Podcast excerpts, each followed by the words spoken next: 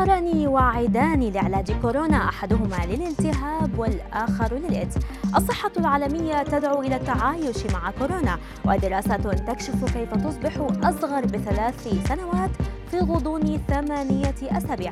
أبرز أخبار الساعات الأربع والعشرين الماضية في دقيقتين على العربية بودكاست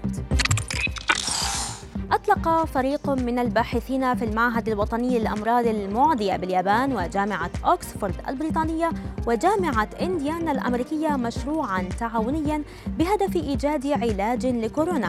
وتوصل العلماء إلى أن العلاج المشترك بسيفرانثين ونيفلانفير يسرع في إزالة الفيروس من رئتي المريض من أربعة إلى تسعة أيام على الأكثر ومنع سيفرانثين الذي يستخدم لعلاج الالتهاب دخول الفيروس إلى الخلايا عن طريق منعه من الارتباط بالبروتين الموجود على غشاء الخلية. وفي المقابل عمل نيفلانفير المعتمد لعلاج الإيدز على منع الفيروس من التكاثر داخل الخلية عن طريق تثبيت البروتين الذي يعتمد عليه الفيروس للتكاثر.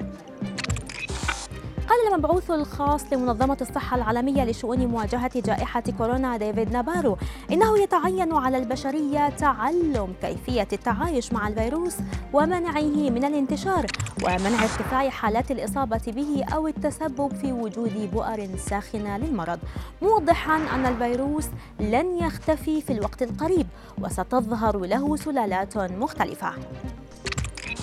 قال وزير الخارجية الأمريكي أنتوني بلينكين إن إدارة رئيس بايدن مصممة على الوصول لحقيقة أصل فيروس كورونا مؤكدا أن الولايات المتحدة ستحاسب الصين.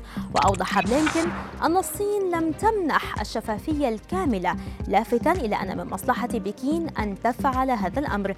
واعتبر بلينكين أن من أهم الأسباب للوصول إلى الحقيقة هو أن هذه هي الطريقة الوحيدة التي يمكن من خلالها خلالها منع الوباء أو على الأقل القيام بعمل أفضل في التخفيف من حدته. بفضل برنامج مكافحة الشيخوخة الذي تقدمه دراسة طبية والقائم على نمط حياة صحي بات من الممكن أن تبدو أصغر بثلاث سنوات في ثمانية أسابيع فقط. هذا ما تم نشره في مجلة جورنال ديفام الفرنسية أنه من الممكن اكتساب ثلاث سنوات من متوسط العمر المتوقع من خلال إجراء بعض التغييرات في نظامنا ونمط حياتنا. في هذه الدراسة اتبع المتطوعون التالي اتبعوا نظاما غذائيا متوازنا من اللحوم والأسماك الخالية من الدهون بالإضافة إلى ممارسة 30 دقيقة من النشاط البدني بشكل يومي. والنوم لمدة سبع ساعات كاملة كل ليلة كما قاموا بإجراء تمارين الاسترخاء لتقليل مستوى الإجهاد.